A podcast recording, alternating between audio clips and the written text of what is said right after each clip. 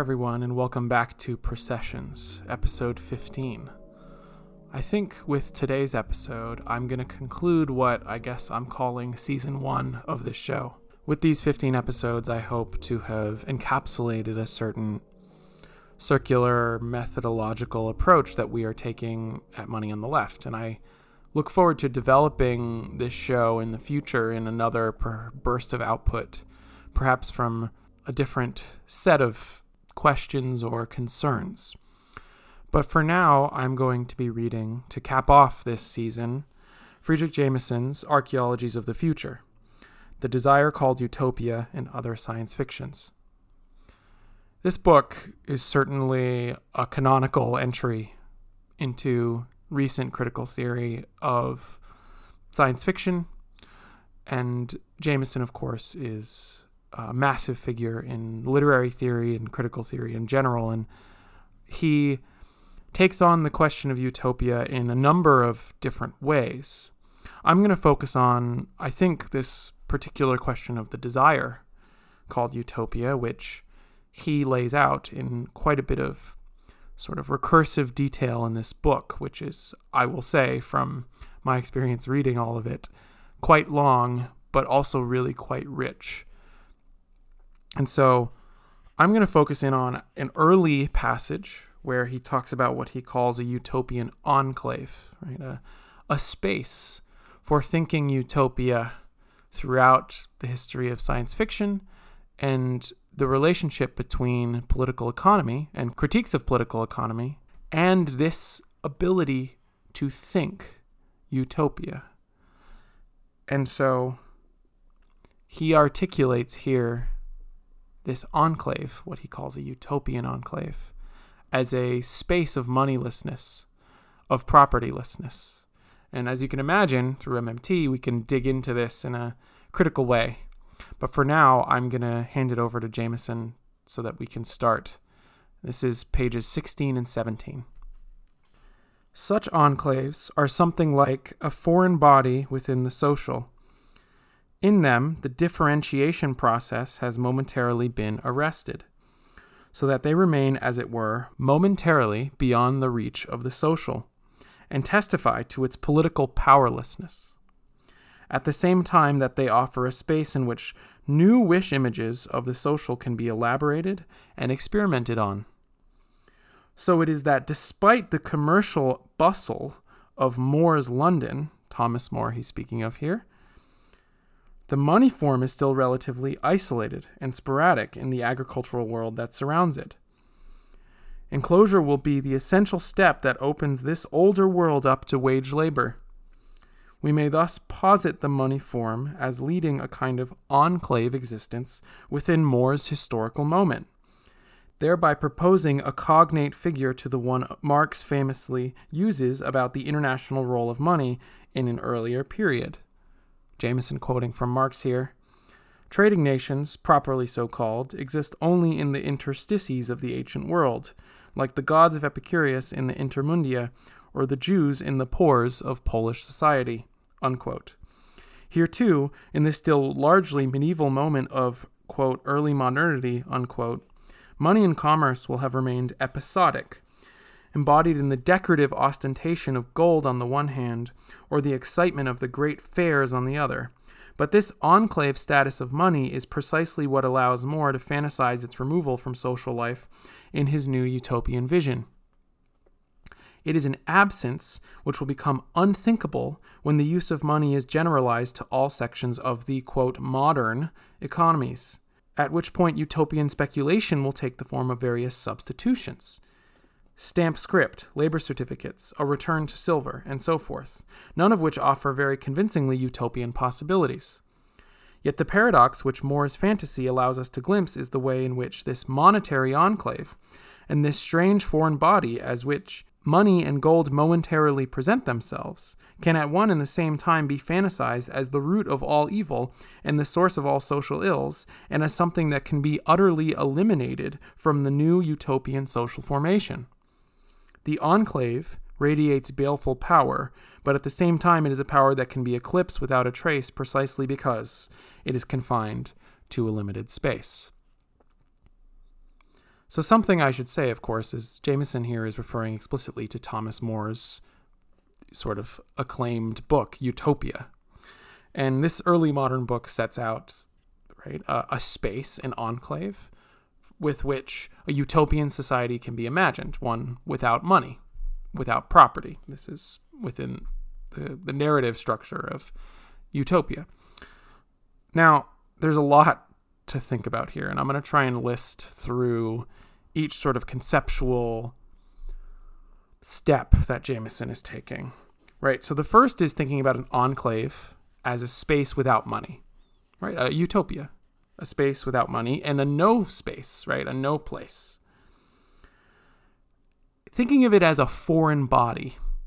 Now, this is really important because I'm going to come back to this.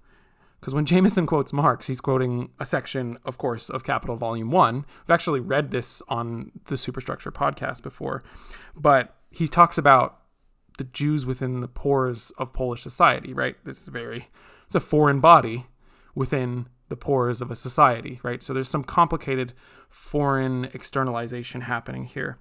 But what essentially he's saying is that in Thomas More's London, we of course have money all over the place, right? We have enclosure, right? A process is sort of ongoing, this early modern process of enclosure, of, of cultivating wage labor, of, of kicking people off the land and out of their so called subsubsistent being.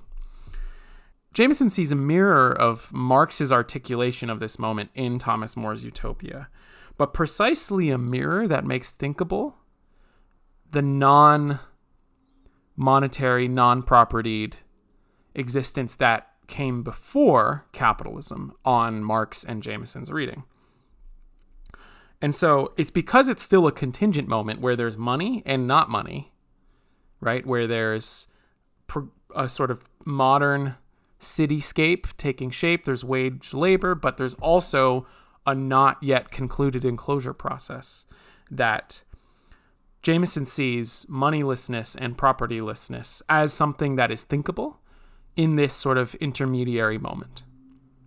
Now, of course, as a historical matter, from the money on the left perspective, importantly, right, money is a problematic, is not hyper historically specific in this way, right? There's a there's an overarching dependence accounting non-self subsistence as a matter of human existence, right?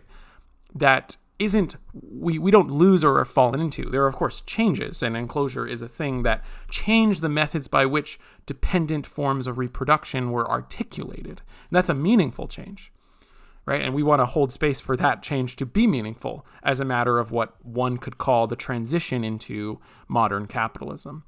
But importantly, here, the utopian wish, the utopian desire is one that posits the the before money, the before forms of property. Now, I say this in a very particular sense, right? Because of course there are different kinds of legal mediation of space, right? And it's not to say that private property, as it's articulated in a classical liberal model, isn't also different. But there's fundamentally not an absolute before that then we fall into. And so, what Jameson is articulating is that the utopian wish for moneylessness and propertylessness, right, this absolute absence, is one that's predicated on an imagined memory or false story into money. And this has to do with reification, right? He's talking about the ostentation of gold, which then gets substituted later on for different types of things. But the premise of this, what we could again, because he's quoting from Capital Volume 1, think of the MCM circuit as a sort of gold getting in between these barter exchange myths. So we have this problem, this problem of of history here, right? And of an ongoing archaeological problematic of accounting, of production, of mediation that Marx and Jameson predicate their fall into capitalism upon its non-existence, right? Upon the not the absence of such human problems, right? And and so we want to say no, this is not a false story. There are changes, but it's not a false story. And so then importantly, we can think about what this foreign body means. So for Jameson and Marx, right? The foreign body means moneylessness, propertylessness. It means the absence of dependence upon a value form that alienates us. And that is the foreign body, right? The foreign body is that absence. But they also seem to be articulating another foreign body here, which they're trying to then flee from, which is money, right? We can think of, of course, the, the analogy here to the Jews in, in the pores of Polish society, right? They're within this mediated space. They've infiltrated, right? Money has infiltrated. So it's my reading that money is the foreign body, and it's the foreign body that they are trying to exclude with their utopian wishes. And so we can rethink utopia on the terms of not money being something that we have to escape as a foreign body, and then posit the escape from money as that which is foreign and unthinkable. But precisely money as public mediation, as a problem of existence, as the foreign body which we must include, right? It's something that's fucking hard to think. And so, with all that coming full circle, we can think about a utopian wish and desire in a different way not for the absence of money, but for the opening up of its inclusive possibility for accounting for all things, foreign or otherwise. And with that, I hope we can push beyond this dialectical cage that Jameson finds himself in, where both moneylessness is the only thing that's thinkable as a critical escape from capitalism, but yet it's also seemingly, to him, unthinkable. When what really is unthinkable is the possibility of money that's with us in the here and now that we must politically struggle over. I hope you've enjoyed this first season of this series. I, I certainly have appreciated all of the comments online about it. And um, with signing off now, we'll see you soon. Have a good one.